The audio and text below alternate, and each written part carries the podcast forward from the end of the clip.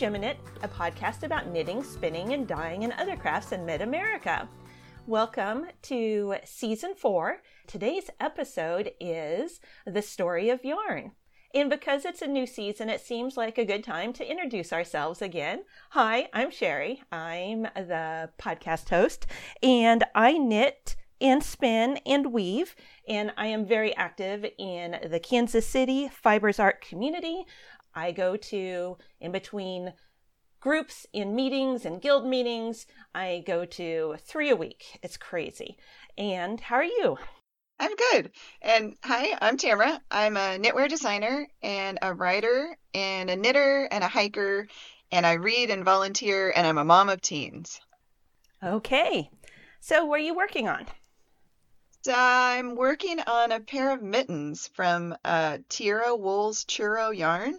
Um, Uh-huh. th- this is one of the yarns we're going to talk about this season, and so I've been playing with it, and I love it. I knew as soon as I saw it, I went on a fiber tour of the Upper Rio Grande in 2019, and I knew as, saw, as soon as I saw this yarn, I wanted it to be mittens. So I'm getting ready to Mhm. finally cast cast on some mittens. Nice, nice. I like it when yarn marinates for a while before I use it. I am working on the podcast so much. it's like all of my time this week uh, has been getting ready for the new season. The reason why I bring it up is be watching for a new uh, web tile. We, I'm, I'm changing the look of it just a little bit. Um, so that should be loading up into your podcast feed, potentially with this episode. And then what I am working on right this minute is a pair of socks. Ooh. Yep. So it is the self striping yarn. It's by Online. The brand is called Online. I love their yarn, their colors. And this one is four ply merino extra fine. So it is super soft and I love it, but I wonder if it's going to be as hard wearing. But I could not resist these colors. So here we are.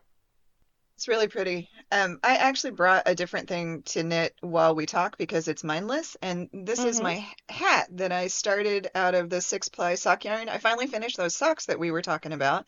Um, right? because I was at a concert when I finished them, I thought, well, I have yarn. I'm still here for a while. I'm gonna do this hat. And I think concert season is over, so I no longer need to save it just for when I'm someplace where I don't need to think. So I'm working on Mhm. it whenever I feel like it now. Excellent. So there is one other thing I am working on, and that is this afternoon, as soon as the podcast is done recording, I am headed out for the Wool Study Group, which is a monthly group that is a part of the Greater Kansas City Fiber Guild. We get together once a month and we spin and weave. It's sort of like a sheep to shawl practice, and um, that is this afternoon. I'll be the weaver. That sounds like fun. Um, I have one more thing too. I Mhm. finished everything on the top-down poncho out of Malabrigo Rio in that really pretty deep Jupiter yarn, except for the Mhm. neckline. I still need to make some decisions about the neckline. So it is currently sitting in, I'm not going to call it in timeout. It's not in trouble, but it's it's under it's paused because I need to think Mhm. through the options there. But I really love this one. It's the worsted weight and it's got the beautiful cable from the Amelia sweater of mine and it, I love the yarn. It's just I need I need to be sure I'm happy with the neckline before I move forward. So that one's kind of Mhm. on pause. In fact, I'm staring at it by my feet right now. yeah, it is important to set things up where you can just look at them sometimes. Are we ready for uh, the body of the show? Yeah, I'm ready. I am too. All right. Uh, season four, the story of yarn. I am so excited about this one. This season, we're going to do some uh, research on where yarn comes from and how it's made, what goes into making the yarns that uh, we love. I am so excited about this uh, new season and what we have planned. There's going to be some field trips, some hopefully meeting some sheep in person, talking to people, and just watching yarn. Yeah, I'm super excited too. I love a good story and I love a good yarn. So I'm really excited to pull those two things together and dive deeper into the story of yarn from our area and beyond. I know that most of my yarn either started in a field or on the back of a creature in a field, and I'm super hmm interested to kind of go from there. And I'm thinking of it as an interview with yarn. In fact, I even have interview questions written up like I would for a person I'm interviewing for an article. So I'm super excited to move forward with that. So, yeah, it's going to be our uh, same swatch episodes that we have done in the past, except for the format will be tweaked just a little bit to be an interview. It's quite exciting. Yeah. And while this season isn't necessarily local, uh, as in we can review any yarn, I am very excited to be um, taking it from a local point of view because there is so much here in the Midwest, in Middle America, and it just doesn't seem to be featured very often. And the being able to interview them, the yarn, the people, uh, books, maybe even techniques, is um, I'm so excited. Yeah, me too. And I like that we're we're starting with yarns that either we live near or we've traveled to Mm-hmm. because in part we've already met these yarns and so we're already curious about them or we're already working with them or have wanted to work with them for some time. But also it's an effort to keep our fiber dollars as local as we can. Now, really any any fiber that's USA grown or USA processed is a help to the USA wool industry. But Mm-hmm. even even more than that, um, we can look close to home and then kind of further afield. And a lot of my choices are a little further afield because it's places I've traveled, driven to from the Kansas area and out west and to the southwest because I Mm-hmm. spend a chunk of my time that direction also. Yeah, I'm super excited. Me too. Okay. So uh, we are also going to do a little bit of our own stories about why we like yarn, why we chose yarn, why we're passionate about yarn. And uh, Tamara, why don't you go first on this one? Okay. So, fiber arts have always been a part and important to me. Very, very young, my mom re realized that, and she started me making macrame hangings and hook rugs and counted cross stitch. And not only was that, you know, I'm sure hand-eye coordination and small motor skills, but it was also this kid is super interested in this thing. I'm going to see what I can do to grow Mm-hmm. that, which is an awesome, awesome way to start. So then it fell away for a while. You get busy like you do. And then just out of college, I was in a new job and I was in a new town. And I found my way back to fiber arts by taking a Parks and Rec beginning weaving class. And not too long after that, I found a used loom and I wove for years on my 36 inch floor loom that moved from Mm-hmm. location to location with us. And then I think it was 2005, just after the birth of our second small person, Sherry came to stay with us. Um, you came to stay with us, and you brought with you a beginning knitting kit and got me started on a hat. And Yes. very quickly after that, I sold the loom and I, I bought a spinning wheel. There was a little side trip there, but turns out spinning was not for me. And I sold the spinning wheel and I bought a whole bunch of yarn and realized that that was my real love, taking some sticks and string and making them into something beautiful. That's me. That's why I yarn. Yes. And it's because of you that I started weaving.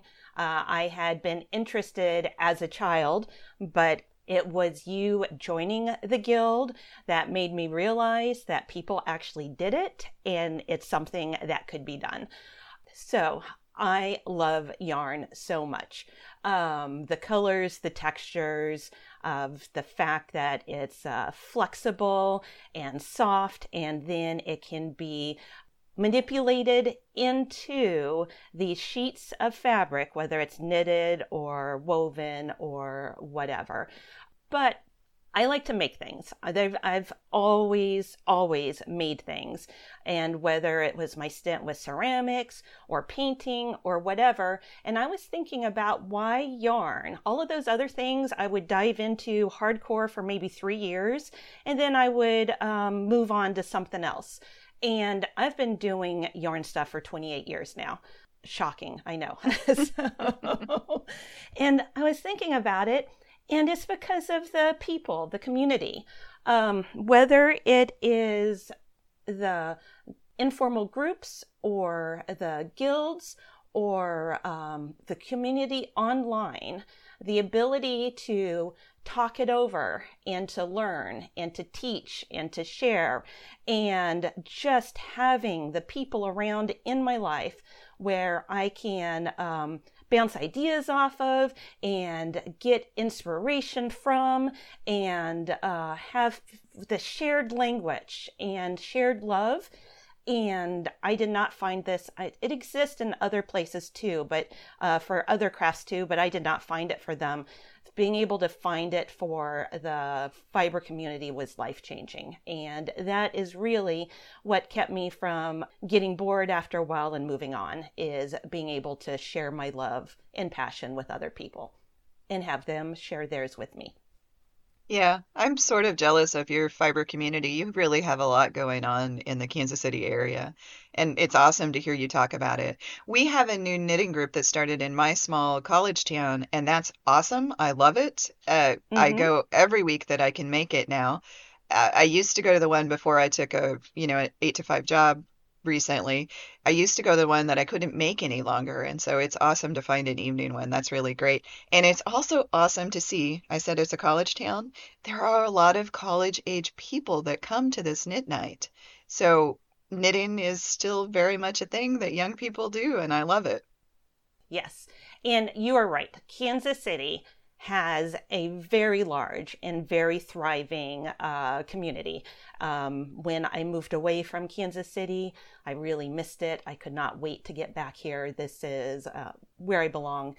However, everywhere I've lived, even in the most rural of area, I've always been able to find at least a handful of people to get together with.